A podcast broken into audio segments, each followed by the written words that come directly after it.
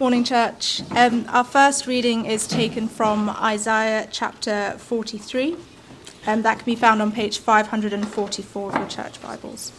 And we'll be reading from verses 1 to 5. But now, this is what the Lord says He who created you, Jacob, he who formed you, Israel, do not fear, for I have redeemed you. I have summoned you by name, you are mine. When you pass through the waters, I will be with you. And when you pass through the rivers, they will not sweep over you. When you walk through the fire, you will not be burned. The flames will not set you ablaze. For I am the Lord your God, the Holy One of Israel, your Saviour. I give Egypt for your ransom, Cush and Seba in your stead. Since you are precious and honoured in my sight, and because I love you, I will give people in exchange for you, nations in exchange for your life. Do not be afraid for I am with you. I will bring your children from the east and gather you from the rest from the west. Our second reading is taken from Colossians chapter 2, uh, which can be found on page 888 of your church Bibles. And we'll be reading from verses 6 to 15. So then, just as you received Christ Jesus as Lord, continue to live your lives in him, rooted and built up in him strengthened in the faith as you were taught, and overflowing with thankfulness. See to it that no one takes you captive through hollow and deceptive philosophy, which depends on human tradition and the elemental spiritual forces of this world rather than on Christ. For in Christ all the fullness of the deity lives in bodily form, and in Christ you have been brought to fullness. He is the head over every power and authority. In him you were oh also circumcised with a circumcision not performed by human hands. Your whole self, ruled by the flesh, was put off when you were circumcised by Christ, having been buried with him in baptism, in which you were oh also raised with him through your faith in the working of God, who raised him from the dead. When you were dead in your sins and in the uncircumcision of your flesh, God made you alive with Christ. He forgave us all our sins, having cancelled the charge of our legal indebtedness, which stood against us and condemned us. He has taken it away, nailing it to the cross. And having disarmed the powers and authorities, he made a public spectacle of them, triumphing over them by the cross. This is the word of the Lord. Welcome once again. Hello, so nice to see you. I'm Johnny, if I've not met you before, and would love to meet you afterwards. Um, please do stick around over coffee next door. Um, it'd be lovely to be together for a bit longer.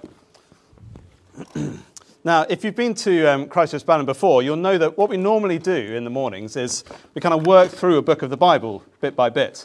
And that's a really healthy way, basically, to approach the Bible and to preach through the Bible. We follow the flow of what God has revealed to us.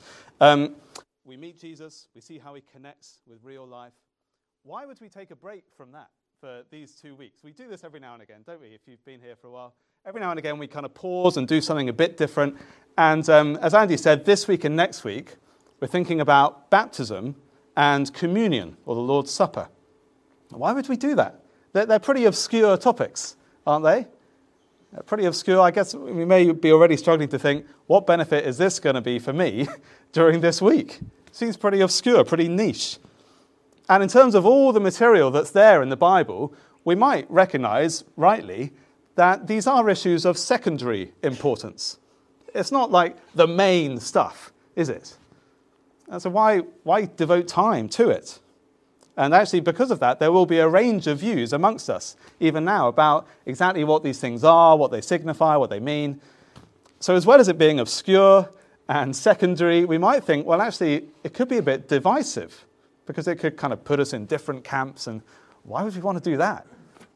Well, let me quickly try to bat away these objections. First, Jesus talks about baptism and communion, the most influential man in history. And they're all through the Bible, so they probably do kind of matter. Um, secondly, because they're secondary, that doesn't mean they're unimportant. There's a lot of stuff in the Bible which is the Word of God, all of it, from the mouth of God. And so, even if it's not of primary importance, it's still very important. And we'll see this week and next that these issues are very closely connected to the heart of what Jesus has done for us. And so, actually, instead of being divisive, my hope is that as we look together at what the Bible says and maybe think about it a bit more than we have done before, it will actually be a wonderfully unifying experience as we do that. So, let's pray that God would do that amongst us. Our Father, thank you for this morning. Thank you for your words, the Bible. And please give us insight now. And please, would this be a surprisingly encouraging time as we think about baptism this morning. In Jesus' name, amen. Okay, so more positively, here's a question for us to get us going. How do you know that you belong to God? How do you know that you belong to Him? Uh, maybe you're here this morning, and like quite often on a Sunday morning, you, you enjoy it. You think, oh, the, the music, the worship is uplifting, and it's so good to see people, to make friends, new friends, old friends. Uh, we love the sense of community. Uh, we have a great time on a Sunday morning, but then Monday afternoon, surrounded by our colleagues, already it feels very distant. Was it all just kind of a dream? Or do I really belong to God? Or maybe it's Tuesday morning and you've had a terrible night. And before you've even made a cup of tea, you've snapped at your housemate or your kids and you're feeling pretty rubbish. Oh, that's not how I want to live. It, it, so many things just discourage us throughout the week, don't they? Is that really what God is calling me to? Do I really belong to God? Or am I just imagining it? Or maybe Friday night this week, you're out with friends, colleagues, having a great time, but there is a slight sour taste in your mouth because you know that you've given in to more than one temptation already. And you think, oh, I don't want to live like this. I want to live like that. And again, you're discouraged. Do I really belong to God? Or am I just imagining it?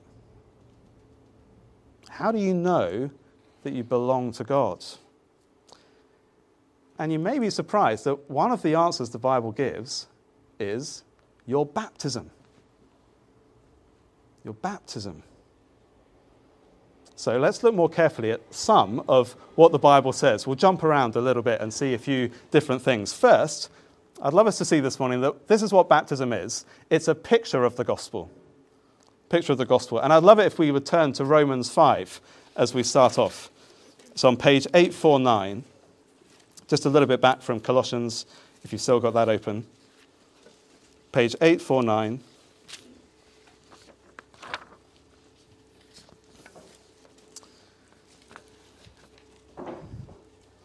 And um, when we talk about the gospel, you hear that word gospel, and you might think of a, genre on Spotify, which I do love to shuffle every now and again, a bit of gospel music. That's not what we're talking about, okay? When the Bible says gospel, it's uh, a shorthand for the good news, the momentous, world changing good news of Jesus Christ, ultimately shown in his death and resurrection to save us out of God's love.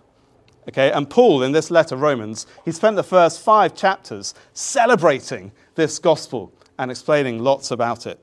And so look with me at chapter 5, verse 1, page 849. Therefore, since we have been justified through faith, we have peace with God through our Lord Jesus Christ. Amazing. We've been adopted, accepted, welcomed, received by God, and we enjoy that through faith through putting our trust in Jesus and what he's done for us. And so look at verse 8 with me again, chapter 5, verse 8. God demonstrates his own love for us in this while we were still sinners, Christ died for us. Paul's been unpacking and celebrating this gospel message. But he can't just stop there. He can't just stop with laying out the truth of it because it's going to affect our real lives. And so, chapter 6 Look at what he says in chapter 6, verse 1. What shall we say then? Shall we go on sinning so that grace may increase? By no means. We are those who have died to sin. How can we live in it any longer? Well, don't you know that all of us who were baptized into Christ, Jesus, were baptized into his death? We were therefore buried with him through baptism into death, in order that, just as Christ was raised from the dead through the glory of the Father, we too may live a new life. You see, he's saying, You've begun a completely new life.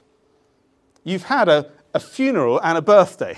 Your old life, uh, controlled by sin, controlled by however you want to live, not taking care of God, that old life has died when you come to Jesus in faith. And a new life has begun, verse 4, that we may live a new life. And here's the really cool thing about baptism these realities, they're not just kind of distant theoretical ideas. God, in his kindness, gives us baptism so that we can personally, physically, tangibly experience something of that union with Jesus Christ. You may have seen um, the old Action Man. Oh.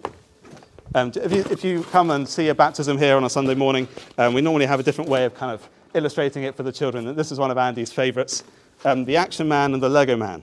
So, um, the Action Man, in all his strength and glory, represents Jesus.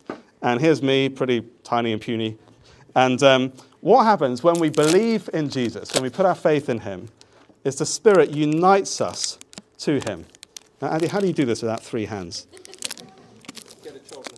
Lots of practice, or a child to help you. There we are. Okay, so this is what happens. We put our faith in Jesus, and spiritually speaking, the Spirit of God unites us to Him. We are bound to Him in His death and resurrection. And so Jesus died for our sins, and we too, Romans 6 tells us, our old life has died with Jesus. That old life controlled by sin, heading for God's punishment, is, is over. And as Jesus raised again from the dead, we too have been raised to a new life with him. Baptism is all about union with Christ. But why baptism? Why the water? What is all that about? Why do we need to get wet? Well, when you look through the Bible and you think about water, it's actually hugely significant. Do you remember the flood? Uh, Genesis 6. In righteous justice, God unleashed water from above and below to wipe out evil. But in the midst of that, he saved his people. Here we are. Every parent's probably got one of these at home. Um, in the midst of those waters of judgment and destruction, God provided a way for his people to be saved, even through those waters. Okay, so keep that in mind. But that's not, that's not the only one, is it? Think about the Red Sea. Remember this? Moses in Exodus. Again, God miraculously saved his people through those terrifying waters of judgment, which he also used to destroy the evil Egyptian army pursuing his people. Water is consistently a symbol of God's terrifying judgment on sin and the way that he provides salvation through the midst of that judgment, through the waters. Do you remember those words from Isaiah that Naomi read to us? That God was promising that through those waters of judgment and destruction, God would be with his people and save them in the midst of it. And so when Jesus came, he entered the water. He himself came and was baptized. He entered the water representing God's judgment and then came up again. It was a little preview, a little preview of what he would do in his death and resurrection. Jesus entered the stormy, terrifying waters of God's anger on the cross. He himself called it a baptism and was then risen again, raised again to new life in the power of the spirits. So, friends, I hope that we see already baptism is pretty big. this is pretty big stuff, isn't it? Your baptism is a picture of the gospel. It, it, represents your union with Jesus Christ in his death and resurrection. And this isn't just sort of people with too much time making this stuff up, okay? This is exactly what Peter says in the New Testament. I think we've got it on the screen. Listen to what Peter wrote. He said, In the days of Noah, in the ark, only a few people, eight in all, were saved through water. And this water symbolizes baptism that now saves you also, saves you by the resurrection of Jesus Christ. Your baptism represents your union with Christ by faith. And there's more. Okay? If baptism is also like a, like a death and um, a resurrection, like a funeral and a birthday, or you could say a, a tomb and a womb, okay? If that's what baptism is like, it's also like a wedding. Also like a wedding. That, that union with Jesus throughout the Bible is often described in wedding kind of language. I remember very clearly my first friend's wedding that I went to in my early 20s. We were all pretty fresh faced and they were getting married pretty young. It was very exciting. And um, the vicar, I remember him saying as uh, they were up the front about to get married, he said, Now, whenever we see a wedding, we should be asking ourselves, have I got going with Jesus what these two have got going for each other? And I remember thinking, oh, that's a bit, bit weird, a bit embarrassing. Uh, but actually, he's, he's absolutely right. Because throughout the Bible, this very daring image is used of God's love for his people, the church. We're consistently called his bride. And so you've got the romantic, sometimes pretty erotic poetry of the book of Song of Songs, all about God's deeply powerful, affectionate love for his people. You've got the prophecy of Hosea that's all about this. You've got Jesus' first sign at the wedding in Cana. You've got the very end of Revelation where Jesus is united with his people, the bride, dressed beautifully for her husbands. And so, as we read earlier in our confession, when Peter preached to that crowd, he urged them to repent and be baptized, and he declared, This promise is for you and your children and for all who are far off, all whom the Lord our God will call. God calls us to himself to be united with him. He draws us very close into the intimacy, even pictured by marriage. So, baptism marks our entry into the bride. See, it's not as if each of us is kind of individually married to Jesus. Um, no, the bride is the church. We corporately are united to him as his bride. So, baptism is a funeral, a wedding, um, a birthday, and briefly, most obviously perhaps, it's a bath, isn't it? It's like a bath. Now, I don't know if you're a shower person or a bath person, um, or maybe a cold shower person. Yeah, apparently, they're very good for you. Maybe an ice bath person if you're really extreme. Um, but it's a beautiful feeling, isn't it? You, you go into the bath, you feel dirty, you feel tired and weary. You come out clean, refreshed, restored. Baptism is like a spiritual bath, beautiful spiritual cleansing. And so, again, in the book of Acts, we read that straight after the Apostle Paul was converted and came to Jesus, he was baptized. And he was told by Ananias, he was told, What are you waiting for? Get up, be baptized, and wash your sins away, calling on his name. And this bath is so special, so powerful, because it's not like a daily rinse, okay, after a, a tiring or dirty day. Now, this is a once for all inner cleansing. It's a, an utterly transformative washing, washing away that whole old life of sin that has died, cleansing us once for all in God's sight. And that is what the gift of the Holy Spirit does. He washes us clean. And so, friends, just press pause there and enjoy that truth. Okay, whether you feel it or not however this week has been, however this morning has been, if you have come to Jesus, you're one with him by faith, you are clean, utterly clean in his sight. And your baptism should remind you of that. So, having seen what baptism is, I guess it leads to a few implications. First, be baptized. it's great. It's such a powerful picture of the gospel. It's a gift from God.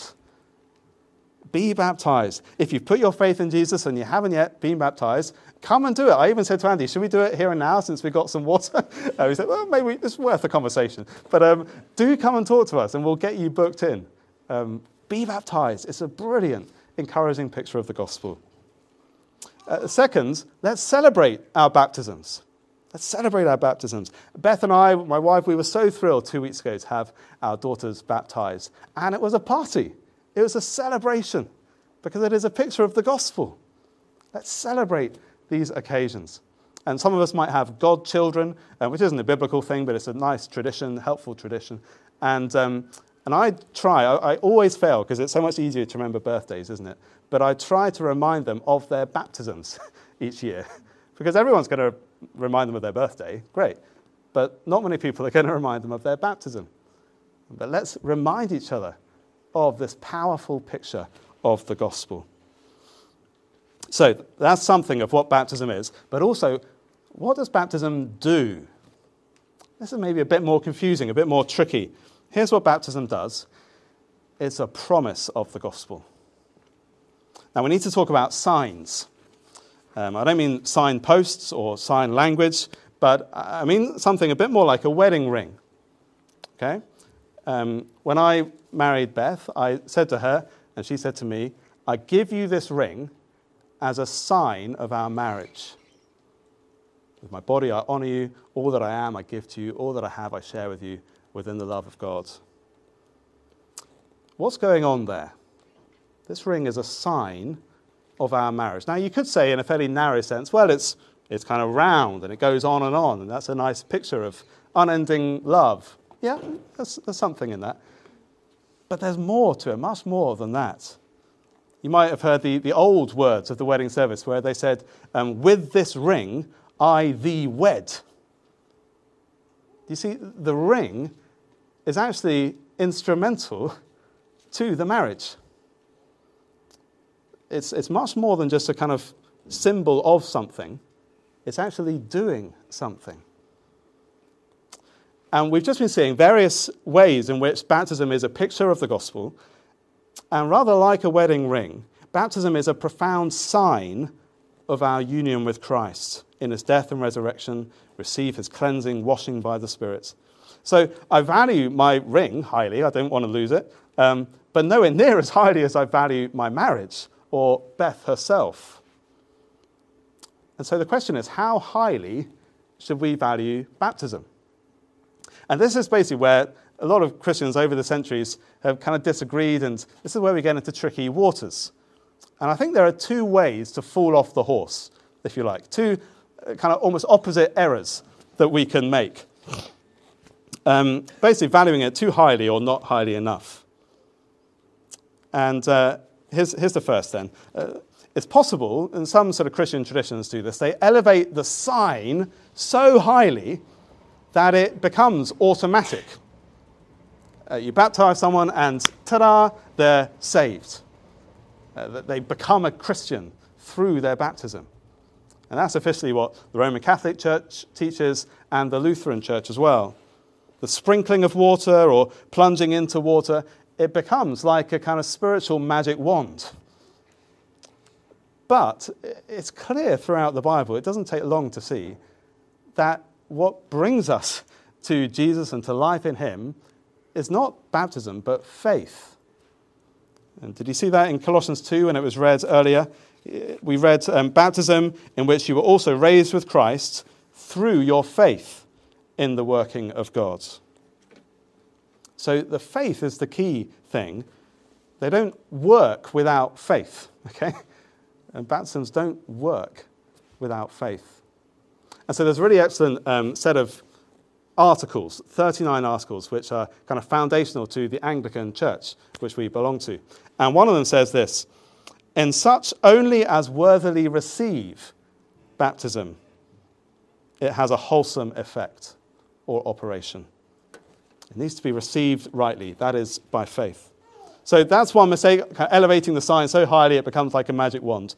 Opposite mistake is to value it too lowly, and that is to say that it's, it's only a symbol.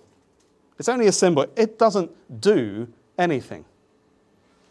And this is actually how most evangelical churches like us kind of tend to function.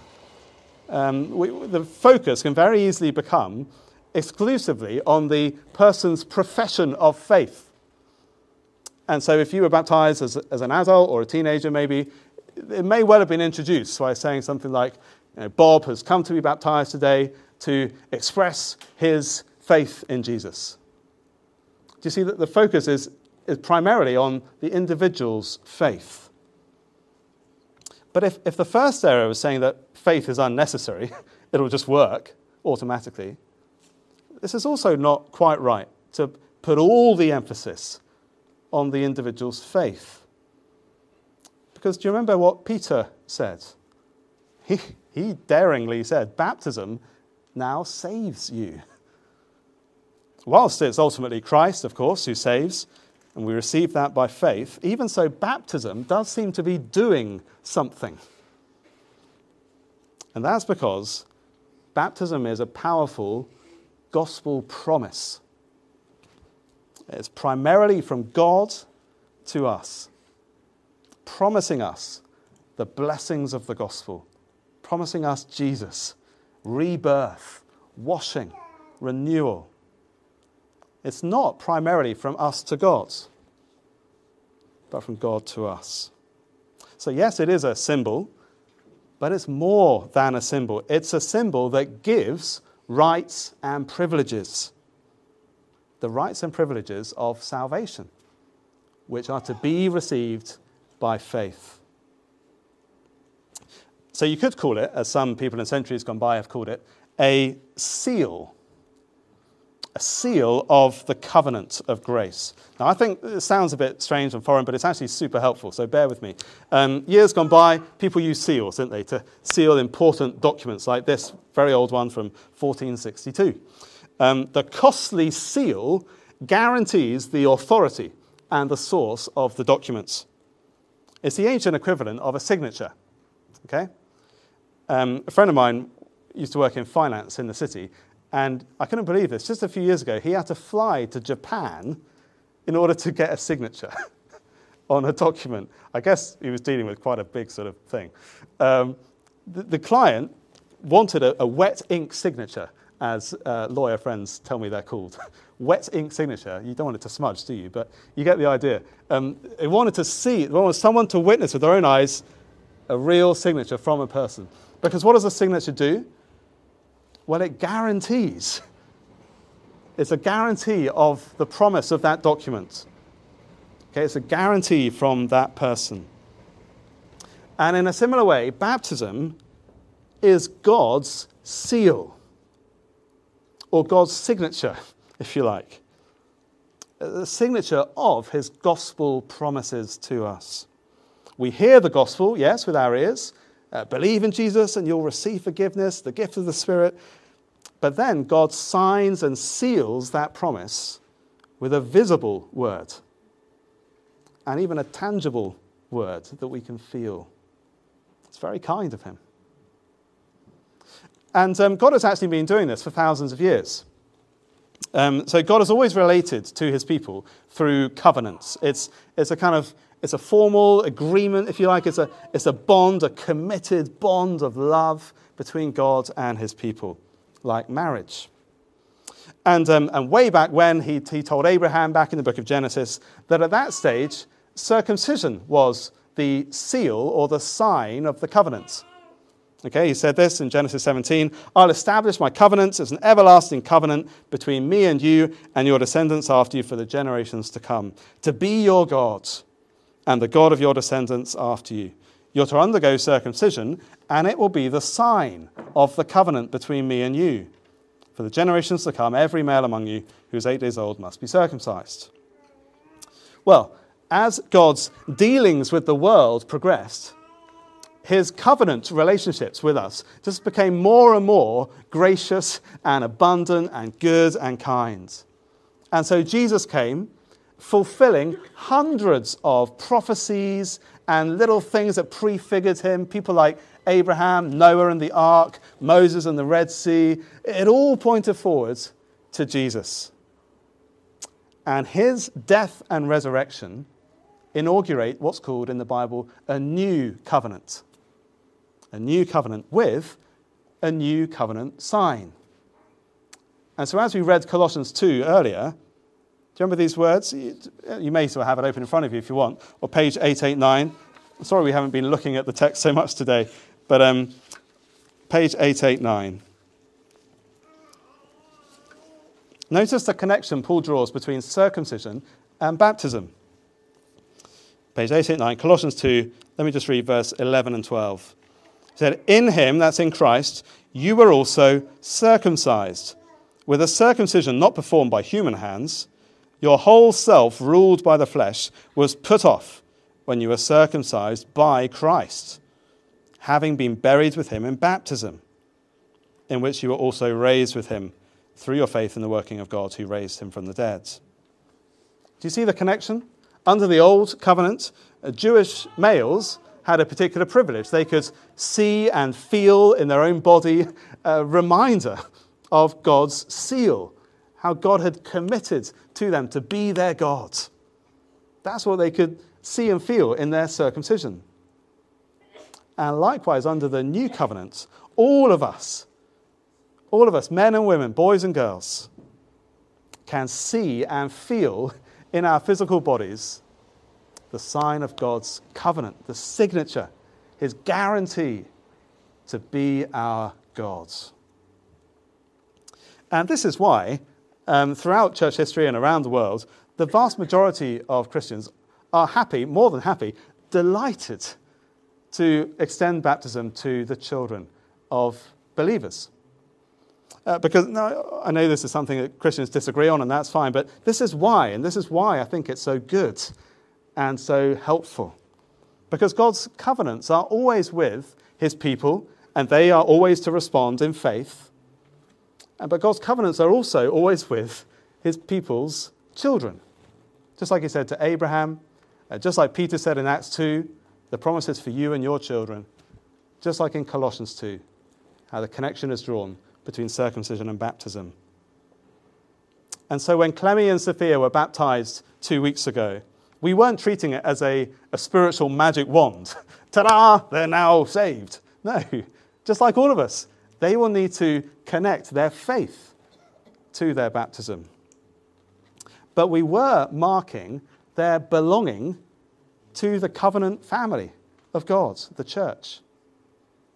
This is the kindness of God that He's given us this picture and this promise for all of us. And so, just as we all need to go on in faith, trusting Jesus, clinging onto Him, knowing that He is holding on to us, we need to keep doing that, don't we, day by day, even though we've been baptized.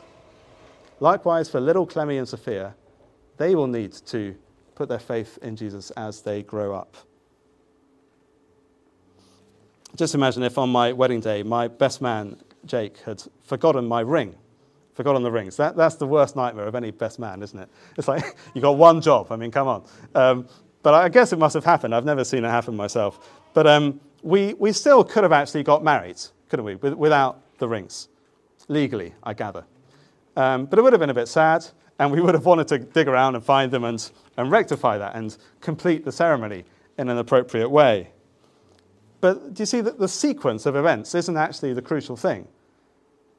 the sign goes with the marriage. They're meant to be together. Um, but it's not the end of the world. Which way round? They happen, actually. And I think it's similar with baptism. Baptism is always to be accompanied by personal faith. Um, but the sequence of how that happens isn't the ultimate thing. And so we can joyfully give this covenant sign to our children as we pray for them to grow up in the faith of the Lord. Which, by the way, I think Clemmy expresses every day as we pray together. So, we've covered a lot of material, haven't we? We've looked at quite a few different parts of the Bible, and um, let me try to pull these threads together as we wrap up. Remember that question we began with How do you know that you belong to God? Well, I hope you feel now that you have another powerful uh, answer to that question your baptism. So, again, if you've not yet been baptized, I hope this is making you envious and eager to be baptized. But for those of us who have been, let's remind each other of it. When doubting that we belong to God, we can remind ourselves you've been baptized. You are a baptized member of God's people. I saw it happen, or those people saw it happen. You've had a, a tangible, physical, public experience of this picture of the gospel. You've received God's covenant sign that you belong to Him. And so every time we witness a baptism, we'll probably have another one sometime this term or next term, it's an opportunity to remember your own. It doesn't matter actually if you can't recall it, it may have been many years ago, um, or you may have been pretty small. But the fact that you were baptized, that fact, that undeniable fact, recorded in history, witnessed by people, is meant to encourage you. You belong to God. And so this week, through all the ups and downs, trials, temptations, sorrows, joys, remember your baptism. Remember and enjoy the fact that God has given you this powerful picture of the gospel and this wonderful promise of the gospel. Let's pray together.